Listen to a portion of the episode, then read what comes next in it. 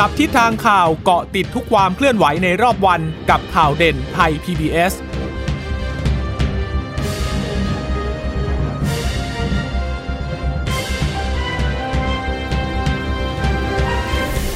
สวัสดีค่ะ สวัสดีค่ะ ต้อนรับคุณผู้ฟังสู่ข่าวเด่นไทย PBS นะคะ เราพบกันเป็นประจำทุกวันจันทร์ถึงศุกร์บ่ายๆ แบบนี้ค่ะ อัปเดตข้อมูลข่าวสารที่เกิดขึ้นในรอบวันนะคะ กับดิฉันจีราชาตาเอี่ยมรัศมีและคุณพึ่งนภาคล่องพยาบาลค่ะ ค่ะ สวัสดีคุณผู้ฟังทุกท่านที่รับฟังเราอยู่ผ่านทางสถานีวิทยุที่เชื่อมโยงสัญญาณจากไทย PBS นะคะ ก็ฝากกันติดตามเป็นประจำทุกวันเราก็จะมีข้อมูลสำคัญสำคัญ ข้อมูลอัปเดตที่น่าสนใจ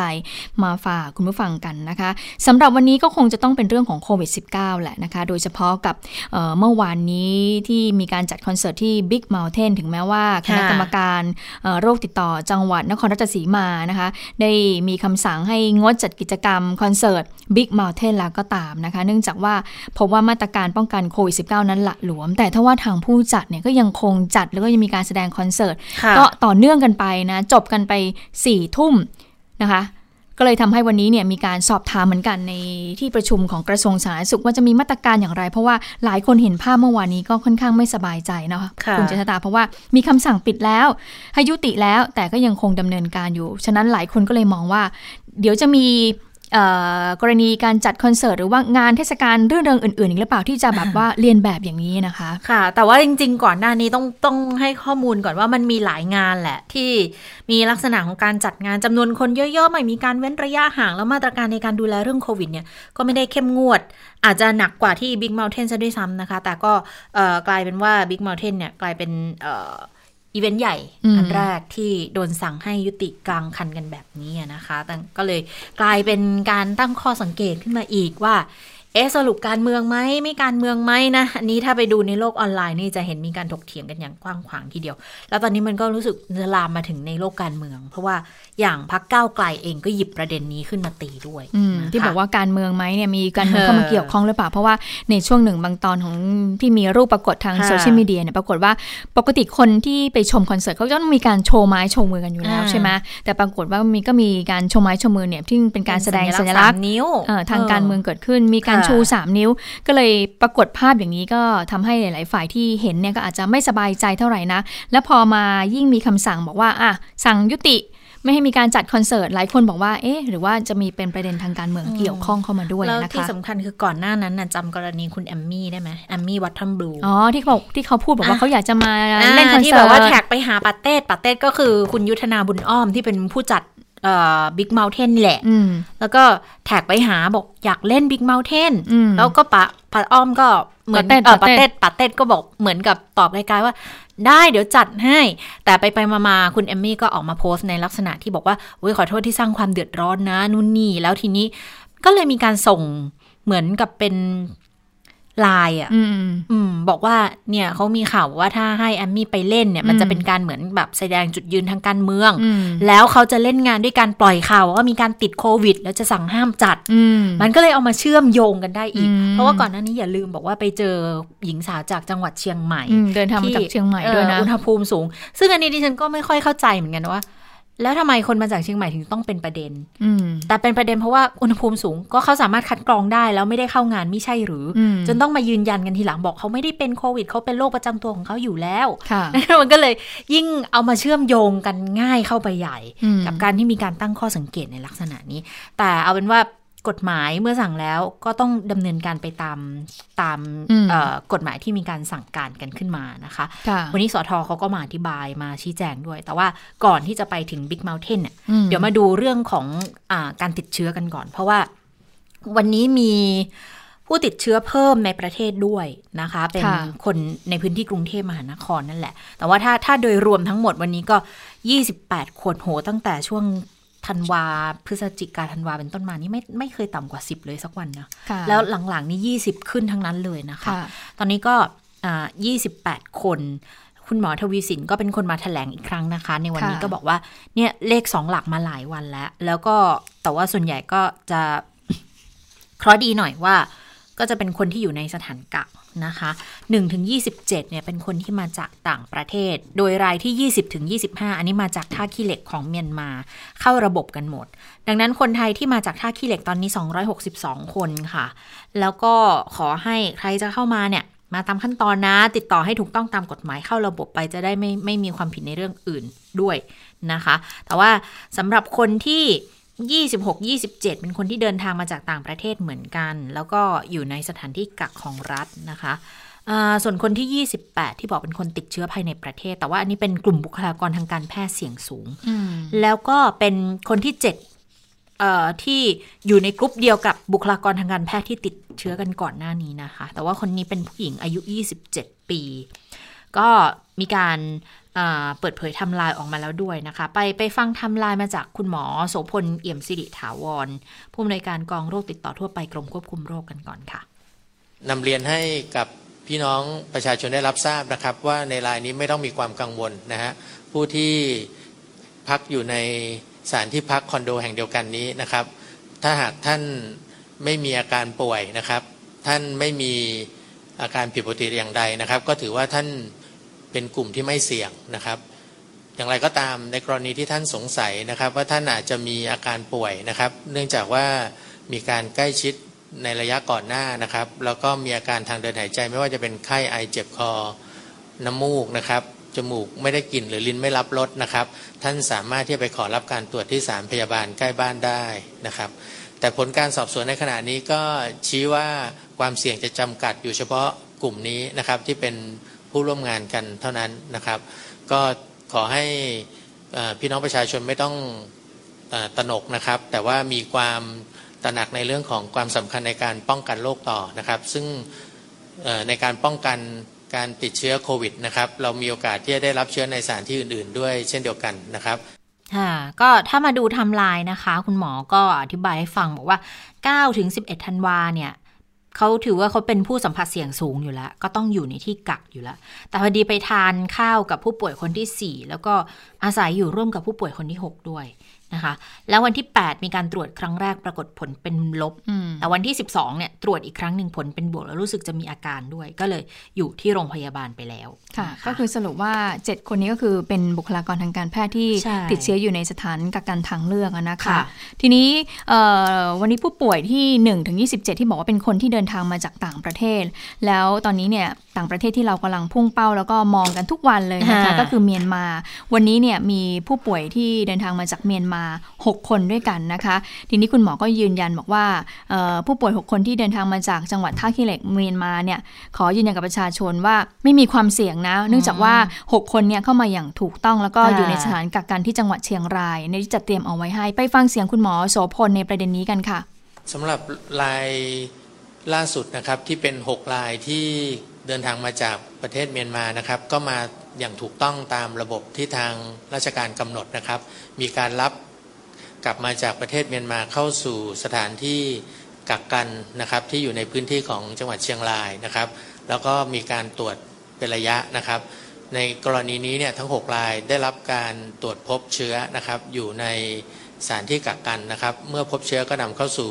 การดูแลรักษาที่โรงพยาบาลเห็นได้ว่าใน 6 รายนี้มีอาการอยู่เพียงแค่ 2 รายอีก4รายไม่มีอาการนะครับ ประชาชนทั่วไปจึงมีความปลอดภัยครับ เพราะว่าเป็นการ ดูแลนะครับ เข้าสู่สถานที่กักกันเหมือนกับคนที่เดินทางมาทางเครื่องบินนะครับ ในกรณีนี้ข้ามพรมแดนมานะครับ ประชาชนทั่วไปไม่ต้องกังวลนะครับ แล้วก็ไม่ต้องตระหนกในเรื่องนี้นะครับ ค่ะก็คุณหมอก็ยืนยันนะคะว่าไม่ได้ลักลอบเข้ามานะ 6 คนนะคะ ก็เป็นการเข้ามาอย่างถูกต้อง แล้วก็อยู่ในสถานที่กักกันของรัฐที่จัดเอาไว้ให้นะคะ ทีนี้เมื่อพูดถึงเรื่องของการติดเชื้อรายวันแล้วนะคะ มาถึงประเด็นสำคัญก็คือเรื่องของการจัดคอนเสิร์ตบิ๊กมอลเทนแหละ เพราะว่าวันนี้คุณหมอทวีสินก็มีการพูดเรื่องนี้เหมือนกันเขาบอกว่ามีสื่อเนี่ย แล้วก็หลาย ๆ คนไม่ได้สื่ออย่างเดียวเท่านั้นก็ให้ความสนใจกับประเด็นนี้กันมากนะคะคุณหมอทวีสินก็พูดถึงการสั่งปิดสถานที่จัดงานคอนเสิร์ต Big Mountain เมื่อคืนวันที่ 13 ที่ผ่านมาว่า คือเรามีพรกฉุกเฉิน แล้วก็พรบโรคติดต่อเนี่ยเพื่อที่จะควบคุมโรคระบาด โดยเฉพาะกรณีที่มีคนเนี่ยมาอยู่รวมกันจำนวนมากนะคะแต่ก็ยืนยันว่าไม่ได้ห้ามนะ ไม่ให้มีการจัดกิจกรรม หรือ คอนเซิร์นคือต้องการให้ประชาชนเนี่ยใช้ชีวิตอย่างเป็นปกติที่สุด แต่ว่าการใช้ชีวิตปกติเนี่ยจะต้องเป็นแบบปกติรูปแบบใหม่ หรือว่า new normal นะคะ ก็คือเว้นระยะห่างล้างมือสวมหน้ากากอนามัย ซึ่งที่ผ่านมาเนี่ยก็ได้รับความร่วมมือเป็นอย่างดี โดยคุณหมอบอกว่าไอ้พรกฉุกเฉินและพรบโรคติดต่อเนี่ยกำหนดว่าการจัดงานต่างๆเนี่ยจะต้องมีมาตรการตามที่ภาครัฐนั้นกำหนด ก็ต้องไปดูแผนการจัดงานของภาคเอกชน เชื่อว่าก็เป็นความเหนื่อยของทั้งสองฝ่ายนะ คุณหมอก็บอกว่าเอกชนเขาก็มาพูดคุยกับทางภาครัฐแล้วนะในการจัดงานเนี่ยซึ่งก็ต้องอภาครัฐเนี่ยก็คงจะบอกถึงแนวทางข้อกำหนดในการปฏิบัติตามมาตรการโควิด -19 ซึ่งทางคุณหมอก็บอกว่าจริงๆเนี่ยเอกชนก็ปฏิบัติตามมาแหละ มีการกำหนดแล้วก็คาดการคนที่จะมาร่วมงานนั้นประมาณเท่าไหร่ แต่ว่าพอมาถึงหน้างานจริง ๆ คนมันเยอะไงแล้วก็ควบคุมกันไม่ได้ คุณหมอก็เลยบอกว่าก็ต้องยอมรับก็เห็นใจทั้งผู้จัดงานแล้วก็ภาครัฐนะ ทั้งๆทที่เขาก็วางแผนร่วมมือกันอย่างดี แต่คุณหมอบอกว่าที่จริง ๆ แล้วเนี่ยในเรื่องของโควิด -19 เนี่ยมันก็จะต้องให้ความสำคัญด้วยนะะกับความร่วมมือของประชาชน อันนี้เป็นสิ่งที่สำคัญที่สุดจะขาด ฝ่ายใดฝ่ายหนึ่งไม่ได้นะคะ ทีนี้พอมาถึงตรงนี้ก็มีคำถามบอกว่า เอ๊แล้วเเหตุการณ์ที่เกิดขึ้นมันจะเป็นบรรทัดฐานไหมเเพราะว่าจะหลังจากนี้เนี่ยช่วงเทศกาลปีใหม่งานเรื่นเริงก็ต้องมีการจัดกิจกรรมงานคอนเสิร์ตอย่างนี้อีกนะคะ คุณหมอก็บอกว่าสิ่งสำคัญเลยเนี่ยภาครัฐเนี่ยก็ต้องมีการยกระดับเพิ่มความดูแล แต่ว่าอย่างไรแล้วก็ต้องได้รับความร่วมมือจากประชาชน ไปฟังเสียงคุณหมอทวีสินกันค่ะ เพราะฉะนั้นณตรงนี้ต้องขอทุกท่านให้ความร่วมมือ การยกระดับเป็นการการเข้มตรงนี้ต้องเป็นภาครัฐแหละครับ เพราะว่าจะไม่รู้ว่าจะให้ประชาชนดูแลกันเอง หรือจะให้ภาคเอกชนดูแลกับเขาไหมไม่ได้นะครับ ตอนนี้ต้องทั้งสามฝ่ายรัฐเอกชนและประชาชนที่เราเคยเน้นย้ำกันมาก่อนหน้านี้แล้ว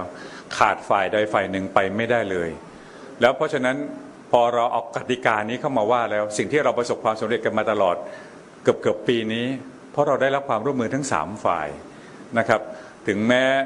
ภาครัฐจะออกมา 10 ข้อ 20 ข้อ ถ้าภาคประชาชนไม่ร่วมมือนะครับ ก็ไม่ได้เกิดผลอย่างที่เราเป็นมานะครับ ที่ผ่านมาได้ความร่วมมือของพี่น้องประชาชนเป็นอย่างสูง เพราะฉะนั้นในช่วงของปีใหม่นี้เราจะผ่านกันได้ดี ทุกคนจะทำมาหากินได้ จะเปิดกิจการจะร้านค้าอะไรต่างๆ ได้เหมือนเดิม แต่ท่านต้องให้ความสำคัญกับข้อปฏิบัติข้อกำหนดที่เราเคยมีกติกา รักษาร่วมกันตรงนี้มานะครับ ตอนนี้ถ้าท่านไปดูข่าวต่างประเทศของประเทศต่างๆนะครับ จีนตอนนี้เขาบอกว่ามีทางภาคเหนือของจีนนะครับ ที่ไหหลงเจียง ติดเชื้อสองคนคาดว่ามาจากทางฝั่งของทางประเทศเพื่อนบ้านทางเหนือก็คือรัสเซียเขาปิดเมืองเลยเขาเข้มมากนะครับ ซึ่งประชาชน ก็ให้ความร่วมมือเหมือนกับที่เขาปิดเมืองอู่ฮั่นมาตั้งแต่ตอนแรกๆนะครับนั่นแค่เขาแค่สองคนนะครับเขาไวมาก แต่ถามว่าของเราจะต้องการให้ขนาดนั้นไหมเราคุยกันแล้วครับ เราต้องการให้ทุกอย่างเป็นไปตาม new normal ที่ว่าในวิถีชีวิตที่เป็นปกติแบบรูปแบบใหม่ เพราะฉะนั้นเราบอกว่าจะติดเชื้ออย่างนี้เรายังคุมได้ ทุกอย่างยังเป็นได้เหมือนเดิม เราไม่ได้ปิดเมืองที่เชียงราย เราไม่ได้ติดอะไร เพราะเราจัดการกับพื้นที่ เป็นพื้นที่พื้นที่ได้นะครับค่ะนอกจากนั้นคุณหมอโสพลก็ยังพูดถึงกรณีบิ๊กเมลเทนด้วยนะหลังจากการประเมินก็เพราะว่ามีความเสี่ยงเนี่ยมันเพิ่มขึ้นพรวดเลย เพราะว่า มันเป็นเหตุการณ์ที่คนที่ไม่รู้จักกันมาก่อนเนี่ยมาอยู่ร่วมกันจำนวนมากนะคะ และจากภาพที่ปรากฏก็พบว่าตอนเข้างานเนี่ยก็สวมหน้ากากจริงนะ เพราะว่าตอนเข้างานมันก็ต้องมีการคัดกรองคัดกรองวัดไข้กันใช่ไหมคะ คือตอนนั้นอะสวมหน้ากากกันจริง แต่พอเวลาตกดึกตกค่ำที่มีการเล่นคอนเสิร์ตกันนั่นแหละนะคะก็บางคนก็ปรากฏว่าเอาหน้ากากออก แล้วก็มีการเย้ยเย้ยแล้วก็โดยเฉพาะแออัดบริเวณหน้าเวทีนะคุณหมอทวีคุณหมอโสพลอันนี้ประเด็นที่คุณหมอโสพลบอกว่า เพราะอย่างนั้นแล้วเนี่ยพออยถึงเวลาจริงๆเนี่ยการบริหารจัดการมันอาจจะเป็นไปเป็นไปไม่ได้อย่างที่ต้องการเอาไว้ เพราะว่ามีคน ที่เขามีการสแกนไทยชนะเขาบอกว่ามีคนไปร่วมงานเนี่ยประมาณ 30,000 คนนะที่ที่ที่สแกนไทยชนะนะเพราะฉะนั้นแล้วเนี่ยเมื่อปรากฏภาพออกมาที่แออัดกันเวทีเนี่ยก็สร้างความไม่สบายใจให้กับหลาย ๆ คนโดยเฉพาะโซนหน้าเวทีนะเพราะว่าพอไปถึงเวลาก็ไม่ใส่หน้ากากอนามัย แล้วก็มีการตะโกนแล้วก็ต้องร้องเพลงด้วยงานคอนเสิร์ตนะใช่ไหมคะมีการยกไม้ยกมือด้วย และสิ่งสำคัญค่ะคุณชะตาคุณผู้ฟังคะ เมื่อที่ไหนมีงานเทศกาลเรื่นเริง ก็มีการขายเครื่องดื่มแอลกอฮอล์เมื่อมีการขายเครื่องดื่มแอลกอฮอล์เมื่อน้ำเหล่านี้เข้าสู่ร่างกายไป ก็จะปรากฏว่าคุณหมอบอกว่าก็ทำให้ไม่สามารถที่จะควบคุมสติได้ จากที่มีวินัยในการใส่หน้ากากก็จะไม่ใส่ละเพราะฉะนั้นนเนี้เป็นสิ่งที่คุณหมอทวีสินก็พูดเหมือนกัน ถ้าหากว่าจะมีการจัดงานรื่นเริงต่อไปในช่วงปลายปีค่ะ ค่ะ นี่ก็เป็นสิ่งหนึ่งที่มีการเน้นย้ำกันมาตลอดนะ แต่ว่าถ้าเกิดไปดูในโซเชียลนะ บางทีเขาก็จริง ๆ Big Mountain มันก็มีทั้งกรณีที่คิดว่าเป็นเรื่องการเมือง แต่ว่ากับมีกรณีที่คนที่ไปร่วมงานเองนั่นแหละถ่ายภาพมาให้เห็นว่ามันเกิดอะไรขึ้น แล้วก็ดูแล้วเขาก็ไม่ค่อยจะอ่า มั่นใจกับเรื่องของมาตรการคัดกรองเท่าไหร่เขาบอกว่าปกติเวลาจัดคอนเสิร์ตอะค่ะมันก็จะมีมาตรฐานของทางกระทรวงสาธารณสุขที่แนะนำมาส่วนใหญ่เขาจะมีการจำกัดทางเข้าบอกให้เข้าทางเดียวเพื่อเพื่อสะดวกต่อการคัดกรอง แต่มันกลายเป็นว่าคนเยอะๆอะกว่าจะเข้าได้แต่ละคนมันก็เลยไปออกันไอ้ตรงทางเข้าอะค่ะ แล้วก็บางคนก็บอกโอ๊ยรอกันรอแค่รอเข้างานนะ ที่ Big Mountain น่ะอืมรอกันเป็นแบบหลายชั่วโมงอะค่ะแล้วตอนที่รอบางทีพอพอวงที่ตัวเองอยากดูอะใกล้จะเล่นแล้วอะก็อัดอัดอัดกันเข้าไปด้านหน้าเขาบอก อย่ามาหวังเลยว่าจะมีระยะห่างอะไร ขนาดประตูทางเข้าที่จะต้องคัดกรองกันเนี่ย ก็ไม่มีแล้วระยะห่าง แล้วพอเข้าไปด้านในบางทีพอวงของตัวเองอยากจะเล่นก็วิ่งกรูกันขึ้นไปด้านหน้าละ อันนี้ในบางกรณีที่เกิดขึ้นนะเขาก็เลยตั้งข้อสังเกตเหมือนกันว่า เออแล้วถ้าสมมุตินะมีคนติดจริง ๆ ขึ้นมาสักคนหนึ่งล่ะ เพราะบางคนก็อย่างที่คุณหมอพูดคือ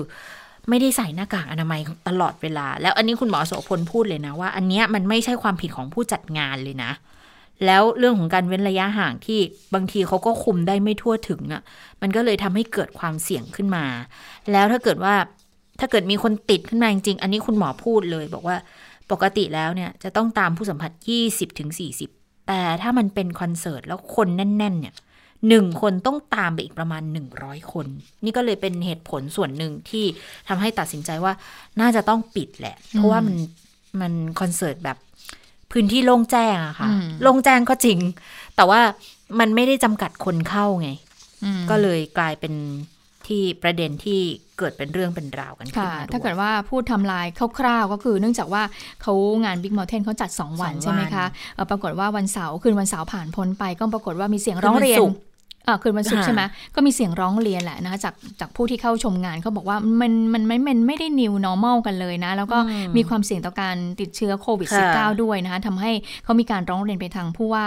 ผู้ว่าซึ่งเอ่ออยู่ในฐานะคณะเป็นประธานประคธานณะกรรมการคณะกรรมการโรคติดต่อด้วยค่ะก็จะก็ได้ไล่มีการเรียกประชุมกันตั้งแต่ช่วงเช้าของวันอาทิตย์อะนะคะ ประชุม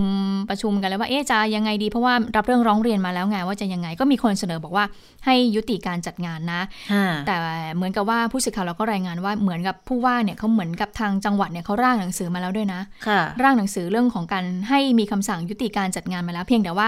มาพูดคุยกันในวงประชุม ตกลงว่าจะเอาไหมเนี่ยจะให้ยุติไหมพอมาถึงเวลาช่วงประมาณบ่ายสองนี่แหละหนังสือดังกล่าวก็ออกมา แล้วก็ทางรองผู้ว่ามันก็เอาหนังสืออันเนี้ยค่ะที่บอกว่าให้ยุติการจัดงานเนี่ยไปให้กับทางผู้จัดงานค่ะก็คือป๋าเต็ดก็มารับเรื่องไป แต่ว่าเมื่อป๋าเต็ดรับแล้วเนี่ยป๋าเต็ดก็ บอกว่างั้นเดี๋ยวก็ขออุทธขออุทธรรณ์ณ์นะ ก็รอคำสั่งอุทธรณ์ในในจังหวะนั้นเนี่ยทางทางทางสื่อก็รออยู่นะเอ๊ะตกลงจะจัดไม่จัดดิฉันว่าไม่ใช่แค่สื่ออย่างเดียว คนที่ไปชคมนที่งาไปด้วยเพราะว่าหลายคนคนที่เขาก็ไปจากต่างจังหวัดเขาจะไปดูศิลปินของตัวเองที่แล้จะวเขาขึ้ก็นเสียตังค่าเช่า เอ้ยเสียเออค่าเช่าค่าเช่าห้องพักเออค่าเดินทาง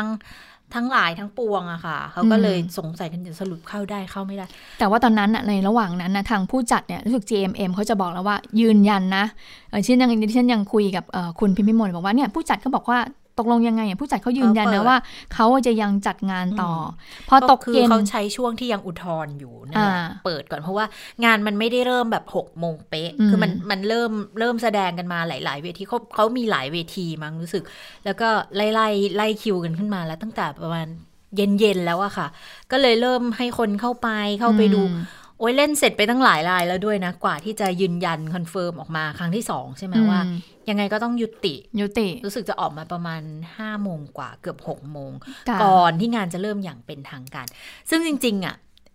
แอปพลิเคชันของผู้เอ่อของของมือถือค่ายหนึ่งอะเขาจะถ่ายทอดสดด้วยนะอืมปรากฏว่าวันนั้นเขาไม่ถ่าย เราก็สงสัยสรุปว่าสรุปว่าเขายกเลิกไปแล้วใช่ไหมเขาถึงไม่ถ่าย แต่มานั่งดูใน Twitter อ้าวก็ยังเล่นกันอยู่นี่นะก็ปรากฏเล่นไปถึงสี่ทุ่มอืมกว่าที่จะนำเอาตำเอาทหารเอาตำรวจเข้าไปเลยอะอืบอกม ต้องหยุดแล้วก็ก็คือจริง ๆ งานจะเลิกเที่ยงคืนนะคะ ค่ะ ทีนี้เล่นไปตั้งแต่ หลังจากที่ยชั่วโมเลยล่ะทางผู้จัดเขายืนยันว่าเขาจะจัดต่อไปแล้วเขาบอกว่าต้องจัดแต่สี่ทุ่มนะคะ ทางก็มีปฏิกิริยาในโซเชียลเป็นปฏิกิริยาจากผู้คนในสังคมค่ะแหละว่าเอ๊ะทำไมทางจังหวัดหรือว่าทางภาครัฐเนี่ยเขามีมาตรการเออออย่างนี้แล้ว แล้วทำไมทางภาคเอกชนเนี่ยทำไมถึงฝ่าฝืล่ะไม่จัดการทีนี้ก็มีการพูดคุยกันเหมือนกันบอกว่าโอ้ยแต่ว่าถ้าเกิดว่าทางผู้จัดก็คงจะคิดแล้วนะว่าเขาจัดไปแล้วเนี่ย สองคืนใช่ไหมฮะทีนี้ถ้าเกิดว่าคืนที่สามอีกคือเหมือนกับจ่ายไม่ตังค์เขาไปจัดเขาจัดไปคืนหนึ่งละ ก็คืนวันเสาร์แล้วก็อัไงใช่ไม่คืนวันศุกร์จัดมันจะมีคืนวันศุกร์กับคืนวันเสาร์อืมอ่า แล้วทีนี้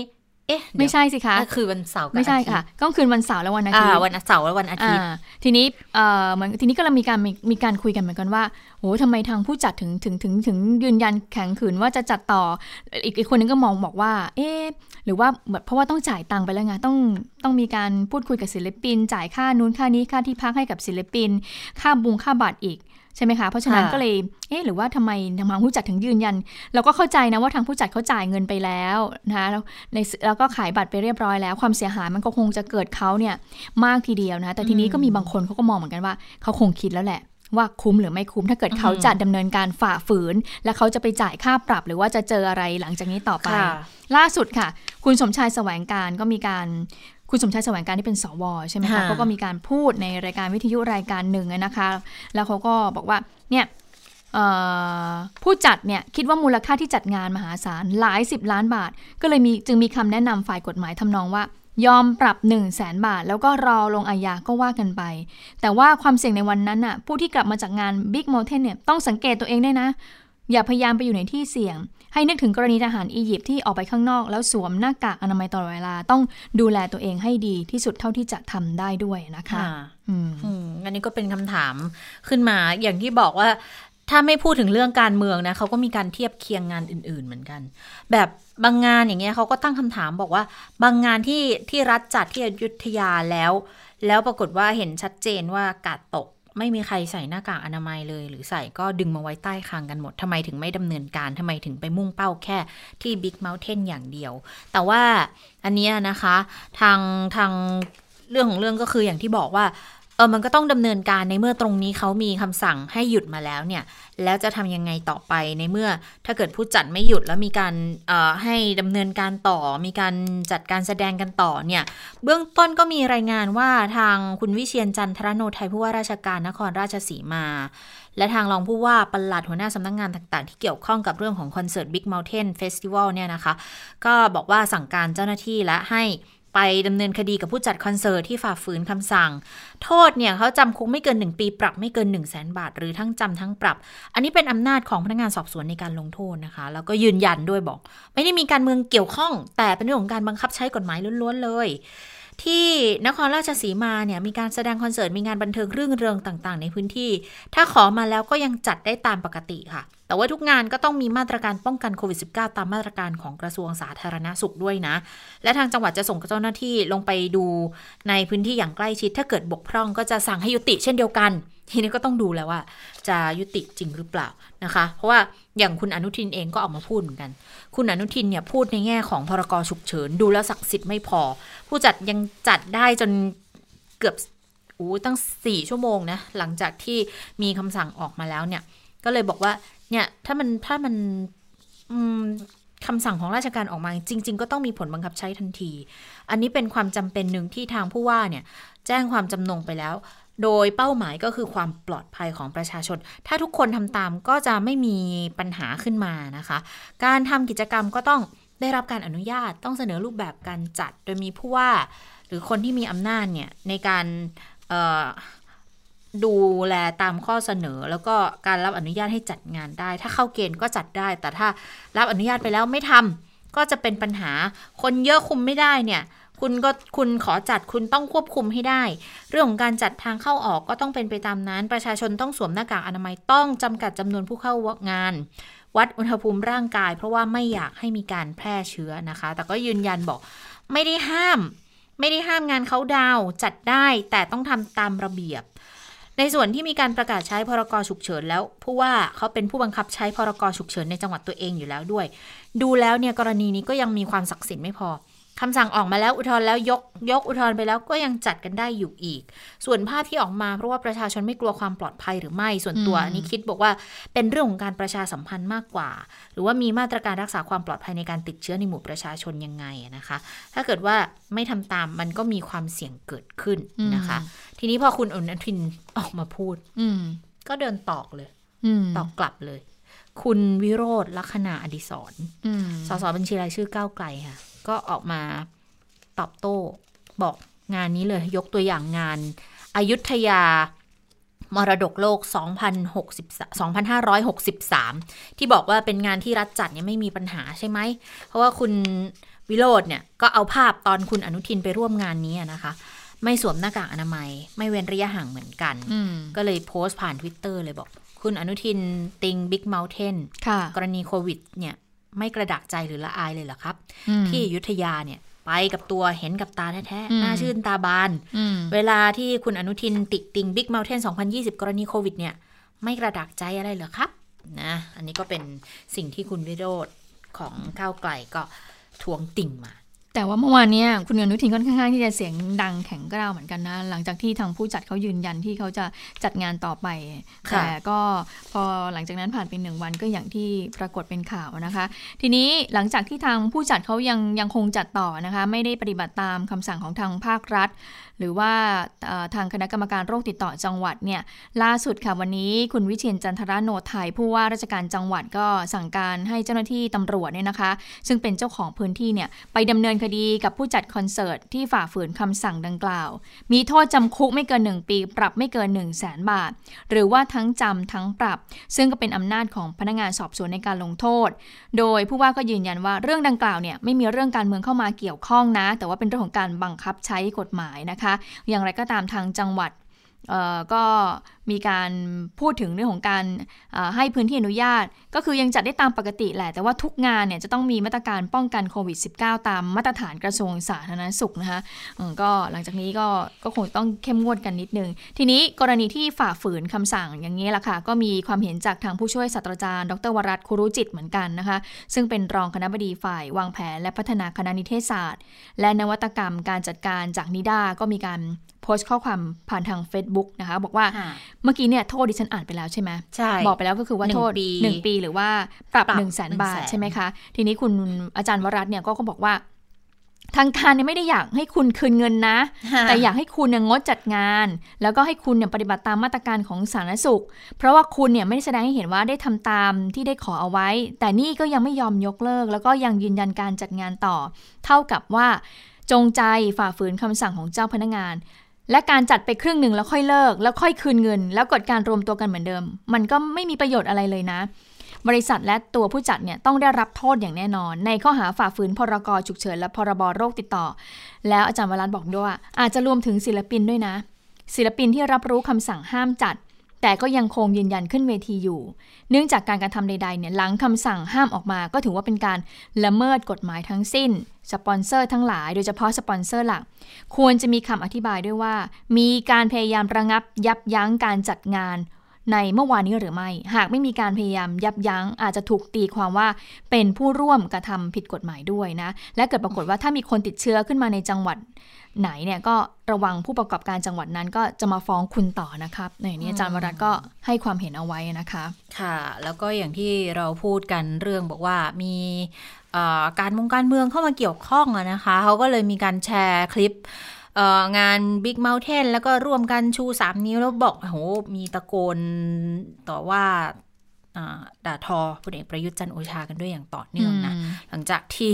มีคำสั่งยืนยันให้ยกเลิก Big Mountain เนี่ยนะคะอ่าเรื่องนี้เนี่ยคุณรังสิมันต์โรมสสบัญชีรายชื่อก้าวไกล ก็เลยแสดงความเห็นผ่านทวิตเตอร์เหมือนกันบอก พวกเขาไม่ได้กลัวการแพร่กระจายของโควิดหรอก แต่กลัวการแพร่กระจายความคิดแบบประชาธิปไตยที่ไปจำลายจิตสำนึกแบบเผด็จการ ขอให้ปี 2021 เป็นปีแห่งการเริ่มต้นระบอบประชาธิปไตย ดีใจที่ทุกวันนี้การเมืองไปถึงทุกเทศกาลจะได้ตาสว่างกันเพิ่ม ประเทศจะได้พัฒนาตัวบุคคลจะได้เจริญนะคะ อืมนี่ก็เป็นความเห็นของฝ่ายที่มองว่าเป็นเรื่องของการเมืองกันมากกว่า แล้วก็มีคนหนึ่งนะที่เตรียมจะเอาเรื่องเอาราวกับทางผู้จัด แล้วก็โอ้รวมไปถึงคนที่ไปร่วมงานด้วยไงนักร้อง คุณศรีสุวรรณเข้าไปนักด้วยเหรร้อองชื่อดัง เขาไปร่วมงานด้วยปะอืมคุณศรีสุวรรณจันยา ไม่ได้ไปร่วมงานอ๋อไม่ได้ไปร่วมงาน แต่ไปร้องเรียนอืมนะคะ เขายังไม่ร้องแต่เขาโพสต์ข้อความผ่าน Facebook บอกตำรวจต้องเด็ดขาดกับผู้จัดงาน Big Mountain เพราะว่าฝ่าฝืนพรบควบคุมโรค แล้วก็ฝ่าฝืนคำสั่งต่างๆด้วยนะ แล้วต้องกักตัวทุกคน 14 วันด้วยนะคะ ก็โพสต์ข้อความไปแบบนี้ก็มีประชาชนเข้ามาแสดงความเห็นกันเยอะเลย เรื่องการดำเนินคดีกับผู้จัด เสนอเจ้าหน้าที่รัฐเนี่ยลงโทษตามกฎหมายสูงสุดที่มีอยู่โทษฝ่าฝืนทำให้เกิดความเสี่ยง ต่อการแพร่กระจายของโควิด -19 นะคะ แล้วก็แสดงความเห็นกันหลากหลายเลยทีเดียวนะคะ บางคนก็บอกว่าถ้าเกิดแพร่เชื้อจริงเนี่ยทางผู้จัดก็ต้องรับผิดชอบกับสิ่งที่เกิดขึ้นทั้งหมดนะอื บางข้อความก็บอกว่าที่ต่างประเทศก็ติดเชื้อกันเยอะก็ก็รวมตัวกันเยอะ ๆ แบบนี้แหละ อย่างเทศกาลดนตรีแบบนี้นะคะ ส่วนทางรองโฆษกประจำสำนักนายกรัฐมนตรีคุณไตรสุรีไตรสรณกุลเอ่อก็โพสต์ข้อความเหมือนกันอืมบอกว่าสอทอแจ้งเตือนบิ๊กเมลเทนอืมมีไข้ ไอเจ็บคอมีน้ำมูก จมูกไม่ได้กลิ่น ลิ้นไม่รับรสหายใจเหนื่อยให้ไปตรวจ ผู้ไม่มีอาการให้สังเกตอาการ 14 วัน ด้วยความห่วงใย กรมควบคุมโรคแจ้งผู้ร่วมงานคอนเสิร์ต 12 ธันวาที่เขาใหญ่ ตอนนี้ยังไม่พบผู้ป่วยโควิดเข้าไปในงานนะคะค่ะอันนี้ก็เป็นคำเอ่อแนะนำอย่างเป็นทางการอืมแต่ว่าเรื่องของให้กักตัวทุกคน อันนี้เป็นความเห็นของคุณศรีสุวรรณ แต่ที่แนะนำอย่างเป็นทางการคือสังเกตอาการค่ะอืมอืมในเมื่อเราไปมาละ หรือว่าใครจะไปเที่ยวมา หลังจากที่เพิ่งเดินทางกลับมาจากบิ๊ก u n เทนก็ค่ะให้สังเกตอาการของตัวเองแล้วกัน ตอนนี้ไม่มีภาคไหนภาครัฐ หรือว่าเอกชนจะมาช่วยดูแลสุขภาพเราได้ เราต้องดูแลสุขภาพของตัวเราเองนะคะ ทีนี้นอกจากจะมีผู้ที่คอมเมนต์ให้ความเห็นอย่างนี้แล้วเนี่ยเอ่อแพทย์ผู้เชี่ยวชาญก็ได้มีการโพสต์ตั้งแต่เมื่อวานนี้แล้วนะคะ ก็คือคุณหมอธีระวรธนรัตน์แพทย์จากจุฬานะคะ ก็บอกว่าหากกฎหมายไม่ศักดิ์สิทธิ์เนี่ยสั่งปิดงานแล้วก็ยังดื้อเล่นต่อ แล้วผู้ชมก็ยังชมกันต่อ ผลกระทบที่เกิดขึ้นก็คือ 1. ความเสี่ยงต่อการระบาดนะค่ะสองก็คือ ต่อไปเนี่ยต่อไปจะมีการเลียนแบบหรือเปล่า เลียนแบบในนี้คือฝ่าฝืนหรือเปล่าอืมเพราะรู้ว่าอาจจะได้เงินสปอนเซอร์ค่าสปอนเซอร์ค่ะมันมากกว่าค่าปรับอยู่แล้วอะไรอย่างนี้นะคะ ต่อไปจะมีเอ่ออย่างนี้เกิดขึ้นหรือเปล่า 3. จะเกิดความสั่นคลอนความเชื่อมั่นศรัทธาของประชาชนต่อกลไกรัฐ แล้วก็กลไกในในการอำนวยความยุติธรรมอะเอาก็เป็นเรื่องที่คุณหมอธีระก็มีความเป็นห่วงโพสต์ตั้งแต่เมื่อวานนี้แล้วนะคะค่ะทีนี้เราจบเรื่องของโควิด -19 ยังคะอ่าจบแล้วอ่าจบแล้วเดี๋ยวไปดูแต่มีเรื่องเรื่องที่เกี่ยวข้องกับสุขภาพอีกเรื่องหนึงเรื่องระบบทางเดินหายใจเหมืเออนกัอนอันนี้ก็หนักเหมือนกันนะ วันนี้ PM 2.5 โดยเฉพาะพื้นที่กรุงเทพมหานครนะคะ ใครออกมาจากบ้านตั้งแต่เช้าก็คงเห็นแล้วล่ะ เงยหน้าขึ้นมาโห ท้องฟ้ามันครึ้มมันครึ้มออกอย่างนี้เลยนะมันเป็นเพลงเสียดายของพี่เบิร์ดเลยนะ แต่ว่าครึ้มแบบนี้ไม่ดีนะคะ เพราะว่าดูแล้วเนี่ยมันเสี่ยงต่อการหายใจพอเปิดแอปปุ๊บชัดเจนเลย ฝุ่นเกินค่ามาตรฐานหลายพื้นที่โอ้เลยเดี๋ยววันค่ะนี้เยอะมากจริงๆนะคะเยอะมากจริงนะคะ แล้วก็อาจจะกระทบต่อประชาชนกลุ่มเสี่ยง อย่างเด็กผู้สูงอายุหญิงตั้งครรภ์คนที่มีโรคทางเดินหายใจด้วยนะคะ ก็ต้องตรวจสอบเออทาง แอปพลิเคชันติดตามสภาพอากาศ วันนี้ทางกระทรวงสาธารณาสุขเขาก็ออกมาแนะนำเหมือนกัน คุณหมอเกียรติภูมิวงรจิตประหลัดกระทรวงนะคะ ก็แนะนำบอกว่าก็ขอให้ติดตามสภาพอากาศและค่าฝุ่นละอองนะ โดยเฉพาะคนที่ทำงานกลางแจ้งด้วยนะคะ ถ้าเกิดอยู่สีฟ้าสีเขียวก็ปกติไม่มีอะไร สีเหลืองต้องเริ่ม เริ่มเลี่ยงละกิจกรรมกลางแจ้ง สีส้มเนี่ยต้องลดต้องจำกัดกิจกรรมนอกบ้านเลย แต่ถ้าพื้นที่ไหนสีแดงต้องลดหรืองดทำกิจกรรมนอกบ้านเลยนะคะ แต่ถ้าต้องออกแน่นอนหน้ากากอนามัย ตอนนี้เราน่าจะใส่กันจนคุ้นชินแล้วล่ะ กับหน้ากากอนามัยนะก็สามารถใช้ได้แต่ว่าต้องดูด้วยว่าเป็นตัวที่กรองฝุ่น PM 2.5 ได้หรือเปล่า ง่าย ๆ เลยคุณผู้ฟังอันไหนใส่แล้วหายใจไม่สะดวก อันนั้นแหละมีแนวโน้มที่จะช่วยป้องกัน PM 2.5 ได้มาก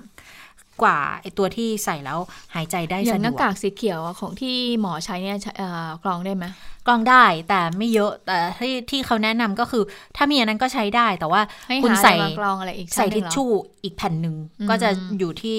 90%ก็จะช่วยได้เหมือนกันนะคะ ค่ะ วันนี้ก็เกินค่ามาตรฐานน่าจะประมาณเออ52 จุดด้วยกันนะคะโดยเฉพาะ56 ค่ะ ตอนเช้าบอก56ใช่ไหม56เออแล้วปรากฏว่าจุดที่แดงเนี่ยนะคะที่ที่ดิฉันเห็นมาเช็คตอนเมื่อประมาณสัก 10โมง11โมงค่ะเนี่ยก็คือที่ริมถนนดินแดงดินแดงเลยนะ 97 ไมโครกรัมต่อลูกบาศก์เมตรก็ถือว่าสูงทีเดียวนะคะ ถ้าเกิดว่าสีแดงสัญลักษณ์อย่างนี้ก็คือควรงด หรือลดการทำกิจกรรมนอกบ้าน ถ้าไม่จำเป็นก็ให้อยู่ภายในบ้านเอาไว้ ปิดหน้าต่างปิดประตูนะคะ ถ้าเกิดว่าจะออกนอกบ้านก็สวมหน้ากากอนามัยด้วย ทีนี้ก็เลยเป็นห่วงกันในเรื่องนี้นะคะเอ่อ ก็เลยทำให้วันนี้ค่ะทางปลัดกระทรวงสาธารณสุขก็เลยมีข้อสั่งการนะคะบอกว่าให้ทุกจังหวัดเนี่ยดูแลเตรียมพร้อมอรับมือผลกระทบต่อสุขภาพจากฝุ่นละอองนะก็คือให้เฝ้าระวังแจ้งเตือนสถานการณ์ ให้สำรวจแล้วก็จัดทำทะเบียนกลุ่มเสี่ยงจากฝุ่น PM 2.5 ให้เตรียมความพร้อมในการศูนย์ปฏิบัติการฉุกเฉินด้านการแพทย์สาธารณสุข แล้วก็ให้เฝ้าระวังอันนี้สำคัญการเจ็บป่วยใน 4 กลุ่มโรค โรคระบบทางเดินหายใจ ระบบหัวใจและหลอดเลือด ระบบผิวหนังและระบบตานะคะ ก็ให้รายงานมายังส่วนกลาง หรือว่าหากมีเหตุการณ์ที่ผู้ป่วยโรคหัวใจโรคปอดอุดกั้นเรื้อรังก็ต้องรีบเข้ารักษาทันทีนะคะเพราะฉะนั้นแล้วเเรื่องของ PM 2.5 มันไม่ได้มีแค่โรคระบบทางเดินหายใจเพราะบางคนฝืนเจอฝุ่นควันอย่างนี้เขามีระบบต่อผิวหนังด้วยเนาะคนที่เป็นภูมิแพ้เขาจะไวมากเลยนะคะก็จะมีอาการและอากาศช่วงนี้มันชื้นๆด้วยมันแบบมันเหมือนแบบ มันส่งผลต่อสภาพร่างกาย ถ้าเกิดว่าแห้งนี่ก็คือทำให้คุณผู้ฟังนี่สามารถคันตามผิวหนังได้ตลอดเวลาเลยนะคะ อันนี้ก็เป็นเหตุการณ์ที่เกิดขึ้น ทีนี้เมื่อมีค่าฝุ่นละออง PM 2.5 หลังจากที่หยุดยาวๆไปอย่างนี้แล้วนะคะแต่ปรากฏว่ากลุ่มจนะรักถิ่นที่เขามีการปักหลักชุมนุมตั้งแต่เมื่อวัน ศุกร์หรือวันพระหัสบดีที่ผ่านมารู้สึกวันนี้จะเข้าสู่วันที่ 5 แล้วนะคะที่ปักหลักเนี่ยในเรื่องของการคัดค้านโครงการจนะในจังหวัดสงขลาเนี่ยเขาก็ปักหลักชุมนุมกันเมื่อเขาเจอสภาพฝุ่นอย่างนี้แล้วเนี่ยทางพวกเขานั้นได้รับผลกระทบยังไงบ้างนะคะ ไปฟังเสียงของชาวบ้านกันค่ะค่ะ ผมรู้สึกไม่ดีกับร่างกายเพราะว่าที่บ้านนะอากาศมันไม่ได้อย่างนี้ มันจะเป็นทะเลอากาศโปร่งมีต้นไม้เจอสารก็มันจะทรัพยากรของเราเนี่ยมันก็มีครบอยู่แล้วก็มาที่นี่พี่น้องชาวบ้านก็จะไม่มีความชินก็ระคายเคืองกันบ้างเสพตากันเล็กน้อย ซึ่งเราก็ไม่รู้จักว่าพีเอ็มสองพีห้านี่มันคืออะไร แต่ก็ได้ซื้อหายใจกันตามปกติ ก็น่าสงสารพี่น้องมากๆที่มาอยู่ที่นี่ก็สามสี่วันแล้วห้าวัน วันนี้วันที่ห้า อันนี้ก็เป็นเสียงของชาวบ้านนะคะ ที่เขาปักหลักในกลางแจ้งล่ะในการชุมนุมเรียกร้องเรื่องของโครงการจนะรักถิ่นนะคะ แต่ว่าถ้าแนวทางในการติดตามแล้วก็การแก้ไขปัญหา วันนี้ประหลัดสำนักนายกในฐานะ ซึ่งเป็นประธานอนุกรรมการสื่อสารการแก้ไขปัญหามลพิษทางอากาศ ในคณะกรรมการสิ่งแวดล้อมแห่งชาติก็บอกว่า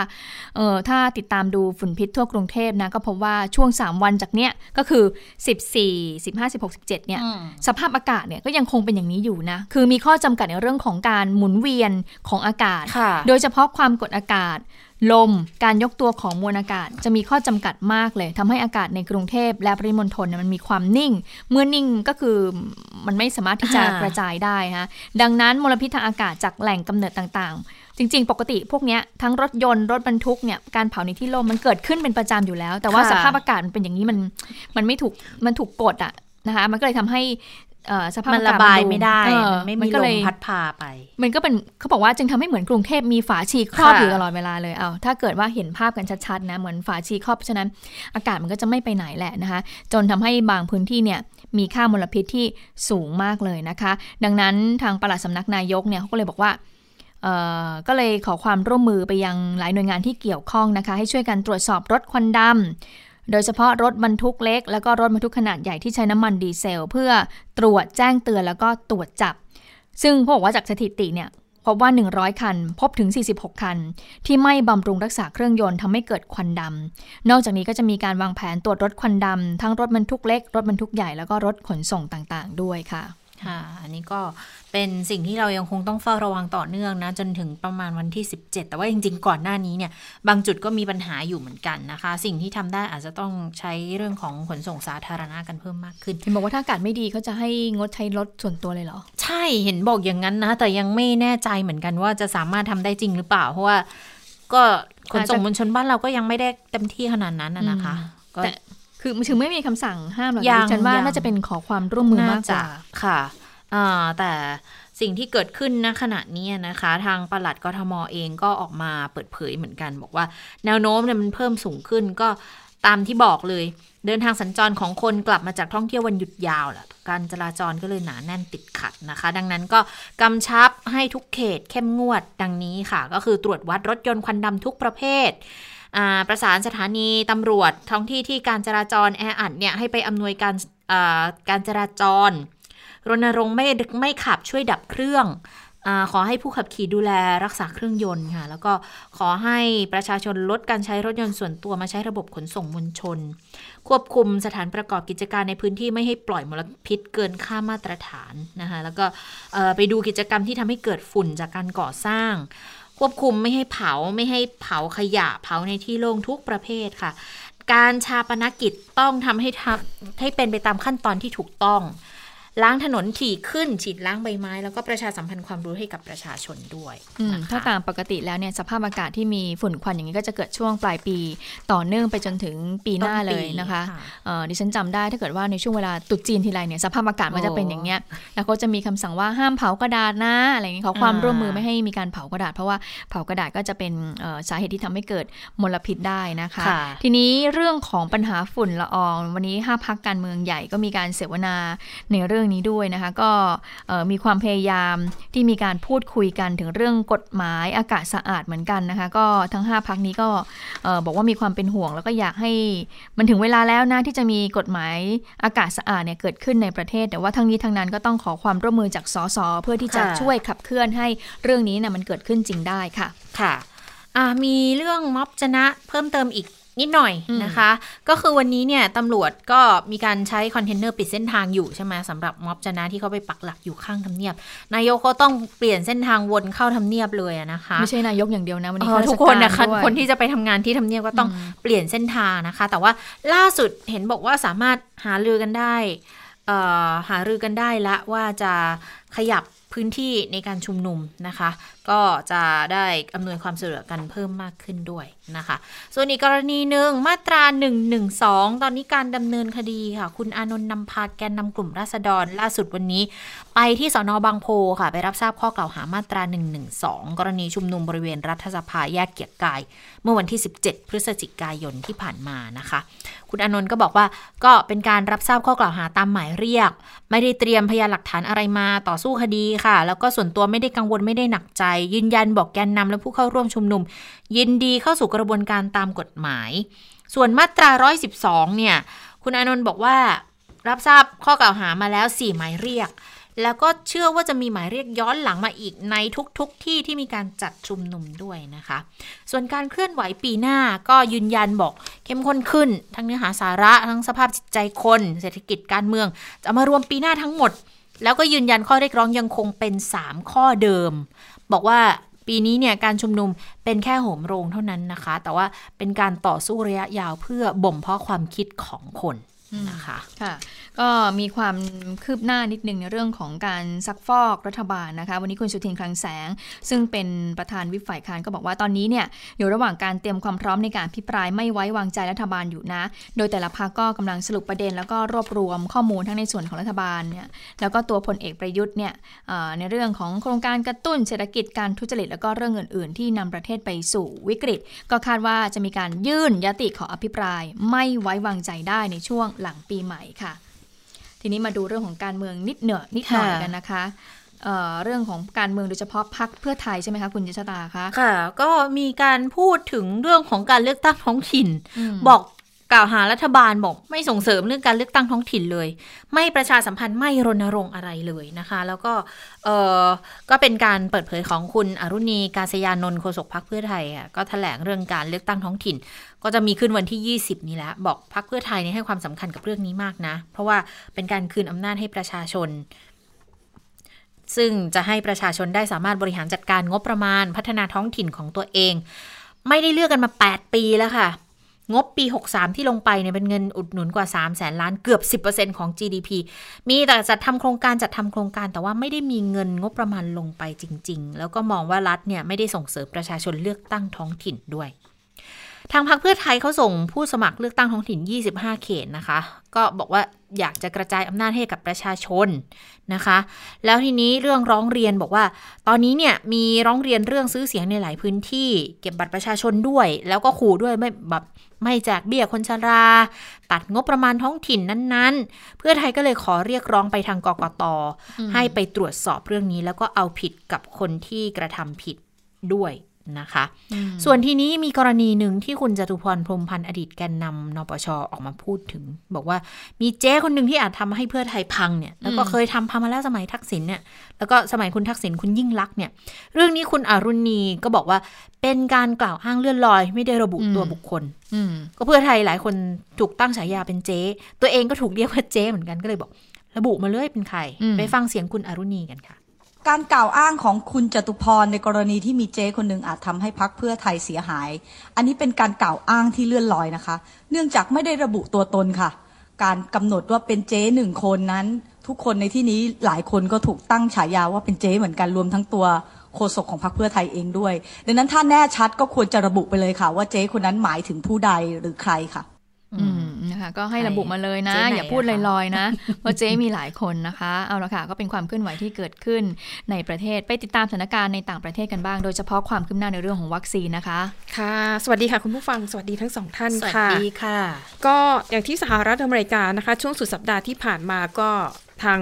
FDA แล้วก็ CDC ได้อนุมัตินะคะ ให้ใช้วัคซีนเอ่อวัคซีนโควิด -19 ฉุกเฉินซึ่งก็เป็นของที่บริษัทไฟเซอร์นะคะ พัฒนาร่วมกับ BioNTech ก็บอกว่าจะเริ่มฉีดวันวันนี้แหละนะคะวันแรกก็มีการเริ่มแจกจ่ายกระจายวัคซีนไปตามรัฐต่างๆ ทั่วประเทศแล้วนะคะ และแน่นอนนะคะอย่างที่ติดตามข่าวกันมาตลอดก็จะทราบดีว่าเจ้าวัคซีนตัวนี้ ต้องมีตู้จัดเก็บเป็นพิเศษ เพราะว่าจะต้องขนส่ง แล้วก็เก็บรักษาภายใต้อุณหภูมิติดลบ 70 องศาเซลเซียสนะคะ ซึ่งดูแล้วเนี่ยไม่ไม่น่าจะเป็นปัญหาสำหรับสหรัฐอเมริกา เพราะว่ามีการเตรียมความพร้อม ตั้งนานแล้วนะคะ แล้วก็วัคซีนล็อตแรกมี 3 ล้านโดสนะคะ จุดแรก ๆ ที่จะถูกกระจายไปก็ต้องเป็นโรงพยาบาลทั่วทุกรัฐนะคะ แล้วก็มันมีรายงานข่าวจากเอ่อ The New York Times ค่ะ รายงานอ้างแหล่งข่าวบอกว่ามีเจ้าหน้าที่ระดับสูงบางส่วนของทำเนียบขาว จะเป็นกลุ่มที่ได้รับวัคซีนโควิด -19 กลุ่มแรก ๆ คือจะได้ภายในสัปดาห์นี้นะคะ กลุ่มแรก ๆที่ว่ามีใครบ้างเขาบอกว่าก็จะเป็นเจ้าหน้าที่ระดับสูงของฝ่ายบริหารฝ่ายนิติบัญญัติ และตุลาการ อันนี้ถือว่าเป็นหลักปฏิบัติในนโยบายบริหารนะคะ นอกเหนือจากกลุ่มแรก ๆ ก็จะเป็นพวกบุคลากรทางการแพทย์ ผู้สูงอายุนะคะ แต่แน่นอนค่ะรัฐบาลสหรัฐก็ให้คำมั่นนะว่าพลเมืองอเมริกันทุกคน จะได้รับวัคซีนโควิด -19 ที่มีประสิทธิภาพและปลอดภัยนะคะ ที่ออกมาพูดแบบนี้ก็น่าจะแบบมีคนตั้งข้อสังเกตว่า เอ๊ะจริงกลุ่มที่น่าจะได้รับเป็นกลุ่มแรก ๆ น่าจะเป็นพวกบุคลากรทางการแพทย์แต่ว่าเจ้าหน้าที่ระดับสูงของทำเนียบขาวเนี่ย ใช่เหรอนะคะ นี่ก็เลยเป็นท่าทีที่ออกมาจากรัฐบาลสหรัฐนะคะส่วนที่นครนิวยอร์กค่ะมีเหตุระทึกขวัญเกิดขึ้นนะคะ คือแน่นอนช่วงนี้มันเป็นช่วงใกล้เทศกาลเฉลิมฉลอง โดยเฉพาะคริสต์มาสเนี่ยถือว่าเป็นวันหยุดที่สำคัญที่สุดวันหนึ่งของตะวันตก โดยเฉพาะในสหรัฐอเมริกา ช่วงนี้เขาก็จะมีกิจกรรมบางทีก็จะมีคณะประสานเสียง มาร้องเพลงอะไรอย่างนี้ คือถ้าเป็นปกติเนี่ยการร้องเพลงประสานเสียงนะคะเขาจะทำในโบสถ์ใช่ไหมเพราะว่าอากาศมันหนาวด้วย แต่เนื่องจากโควิด -19 นะคะทำให้กิจกรรมเหล่านี้ต้องย้ายออกมาจัดด้านนอก เพื่อป้องกันการระบาด ซึ่ง ปรากฏว่ามันมีกลุ่มนักร้องประสานเสียงนะคะ ในนครนิวยอร์กเขาก็จัดการแสดงที่ขั้นบันไดของโบสถ์นะคะ โบสถ์ Saint John the Divine ในย่านแมนฮัตตันนครนิวยอร์กก็มีคนประชาชนเดินผ่านไปผ่านมาก็จะแวะมุงดู ปรากฏว่าจู่ๆค่ะ มีชายวัยประมาณ 50 ปีคนหนึ่งเขาเดินออกมาจากโบสถ์นะคะ เดินออกมาจากในโบสถ์แล้วก็มีปืนกึ่งอัตโนมัติสองกระบอก ปรากฏว่าชายคนนี้ยิงปืนขึ้นฟ้า แล้วก็ทำให้เกิดความแตกตื่นมากนะคะ คนก็วิ่งหนีกันชุลมุนแต่ เคราะห์ดี เพราะว่าคนที่จัดงานนี้เนี่ยคืองานของโบสถ์เนี่ยเขาจ้างตำรวจสองนาย แล้วก็จ้างนักสืบอีกหนึ่งหนึ่งคน คือเพื่อมาทำหน้าที่ดูแลความปลอดภัยในงาน แล้วปรากฏว่าพอมีผู้ก่อเหตุแบบนี้ คือตำรวจอยู่ในจุดเกิดเหตุอยู่แล้วไงคะ ก็สามารถรับมือได้ทันที ทีนี้ผู้ยุผู้ที่อยู่ในเหตุการณ์คะบอกว่าพอเกิดเหตุขึ้นตำรวจ ที่อยู่ในจุดเกิดเหตุอยู่แล้วเนี่ยสองนายพยายามเจรจาเกลี้ยกล่อมผู้ก่อเหตุว่า ให้วางอาวุธปืนมีอะไรก็ค่อย ๆ พูดกัน แต่ผู้ก่อเหตุเนี่ยไม่ยอมท่าเดียวนะคะ แล้วก็พยายามท้าตำรวจว่า ยิงสิยิงผม ยิงผมเลย ยิงผมให้ตายเลยอืมแล้วขณะที่พูดเนี่ยผู้ก่อเหตุก็ยังยิงด้วยนะอืมคือมีการยิงตอบโต้กันด้วยนะคะ ทีนี้ตำรวจก็ประเมินสถานการณ์แล้วว่าการเจรจาไม่น่าจะได้ผลตำรวจก็เลย ยิงเข้าใส่ผู้ก่อเหตุ ได้รับบาดเจ็บในตอนแรกนะคะ แต่ว่าพอนำส่งโรงพยาบาลก็พบว่าผู้ก่อเหตุนั้นเสียชีวิต แล้วก็เคราะห์ดีอีกอย่างหนึ่งคือนอกเหนือจากผู้ก่อเหตุแล้วเนี่ยเหตุการณ์นี้จบลง ไม่มีใครได้รับบาดเจ็บเลยนะคะ คือตำรวจที่ระงับเหตุก็ไม่ได้รับบาดเจ็บเช่นเดียวกัน ในเวลาต่อมาค่ะตำรวจนะคะก็ไปตรวจสอบเพิ่มเติม นอกจากพบอาวุธปืนสองกระบอกแล้วนะคะ ยังพบถุงใบหนึ่งซึ่งคาดว่าเป็นของผู้ก่อเหตุ ในถุงเนี่ยมีถังน้ำมันเบนซิน สายไฟ มีเชือก มีมีดหลายเล่ม แล้วก็พบคัมภีร์ไบเบิล ตอนนี้ตำรวจยังไม่สามารถระบุได้นะคะว่าแรงจูงใจของผู้ก่อเหตุในครั้งนี้คืออะไรค่ะอะแล้วก็ปิดท้ายยังคงเป็นเรื่องระทึกขวัญแต่คราวนี้เกิดขึ้นที่ไนจีเรียนะคะ ที่ไนจีเรียในจังหวัดทางเหนือสุดเลยนะคะค่ะทางทางเหนือค่อนข้างไปทางตะวันตกนิดหน่อย ปรากฏว่าเมื่อวันศุกร์ที่ผ่านมาค่ะ เกิดเหตุร้ายเมื่อมีกลุ่มติดอาวุธ บุกเข้าไปที่โรงเรียนระดับมัธยมศึกษา ซึ่งตอนนั้นที่ตอนที่เกิดเหตุในโรงเรียนมีนักเรียนประมาณ 800 กว่าคนนะคะ ในรายงานข่าวเนี่ยระบุว่าเป็นเป็นโรงเรียนชายล้วนน่ะแล้วก็เป็นโรงเรียนของรัฐบาลที่เน้นเรื่องวิทยาศาสตร์ ปรากฏว่ากลุ่มติดอาวุธบุกเข้ามา แล้วก็ลักพาตัวเด็กนักเรียนไปคาดว่า มีเด็กถูกลักพาตัวไปมากถึง 400 คนด้วยกันนะคะ เพราะว่าตอนที่เกิดเหตุมีเด็กอยู่ 839 คนใช่ไหมแล้วคือในโรงเรียนเนี่ยมันก็จะมีกองกำลังรักษาความปลอดภัยด้วย แต่คิดว่าจำนวนคงไม่ได้มาก คือสู้กลุ่มเด็กอาวุธไม่ไหวอะ่ะ มีการยิงปะทะกันและในจังหวะนั้น เด็กนักเรียนหลายคนนะคะ ก็คือวิ่งหนีเข้าไปในป่าที่อยู่ใกล้ๆกับโรงเรียนแล้วก็เข้าไปซ่อนตัว คือตอนนี้เนี่ยตำรวจเนี่ยตามเด็กนักเรียนกลับมาได้เนี่ย330ครับ333คน คือหายไปอีกเกือบ400คน ก็ไม่แน่ใจว่าที่หายไปเนี่ยคือถูกลักพาตัวไป หรือว่ายังซ่อนตัวอยู่ในป่าแล้วยังไม่กล้าออกมานะคะอ่านี่ก็เป็นเหตุการณ์ที่ทำให้ทั้งกองทัพ แล้วก็รัฐบาลของไนจีเรียตอนนี้เนี่ยกำลังตรวจหาพิกัดว่ากลุ่มติดอาวุธที่ว่านี้ พาเด็กนักเรียน ไปซ่อนตัวที่ไหน เอ๊ะมันเหมือนมันเคยมีกรณีแบบนี้ใช่เกิดขึ้นแล้วใช่ไหมที่ตอนนั้นเป็นเด็กสี่นักเรียนห้าปีหญิงอะใช่ค่ะเป็นเด็กนักเรียนหญิงก็หลักสองสามร้อยคน เช่นเดียวกันก็ถูกกลุ่มติดอาวุธ ลักพาตัวไป แล้วก็รู้สึกจนถึงตอนนี้รัฐบาลก็ยังไม่สามารถที่จะแบบไปตามตัวกลับมาได้นะคะ นี่ก็เป็นเหตุร้ายก็ถือว่าเป็นการลักพาตัวครั้งใหญ่ที่สุดอีกครั้งหนึ่งของไนจีเรียนะคะ แน่นอนค่ะทางองค์กรยูนิเซฟก็ออกมา ประนามการก่อเหตุในครั้งนี้ บอกว่าคือโรงเรียนควรจะเป็นสถานที่ปลอดภัยสำหรับเด็กๆ แต่นี่คือบุกเข้ามาในโรงเรียนแล้วลักพาตัวเด็กไปเลยเนี่ยนี่ถือว่าเป็นเป็นเหตุการณ์ที่ไม่ควรจะเกิดขึ้นนะคะ ซึ่งหลังจากเกิดเหตุนี้ช่วงเย็นวันศุกร์ที่ผ่านมา โรงเรียนมัธยมทุกแห่งในในจังหวัดนั้น ปิดทำการทันที เพราะว่าทางทางการเองเนี่ยก็บอกว่าไม่ทราบจริง ๆ ว่า เป้าหมายของกลุ่มติดอาวุธเนี่ย คืออะไรกันแน่ทำไมถึงลักพาตัวเด็ก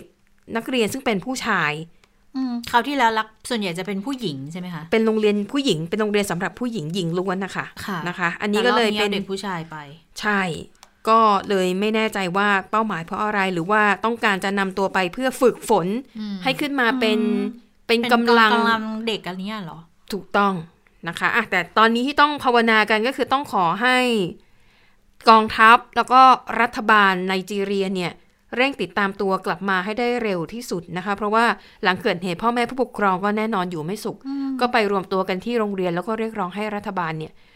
เร่งหาทางทำอย่างไรก็ได้ เพื่อช่วยเหลือเด็กๆ ให้กลับมาได้เร็วที่สุดนะคะ อันนี้ก็เป็นเรื่องราวนะคะจากต่างประเทศค่ะ ค่ะ และทั้งหมดก็คือข่าวเด่นไทย PBS วันนี้เราทั้ง 3 คนลาไปก่อน สวัสดีค่ะ สวัสดีค่ะ สวัสดีค่ะ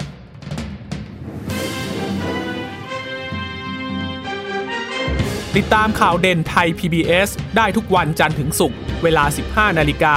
ทางไทย PBS Radio และติดตามฟังข่าวได้อีกครั้งทางไทย PBS Podcast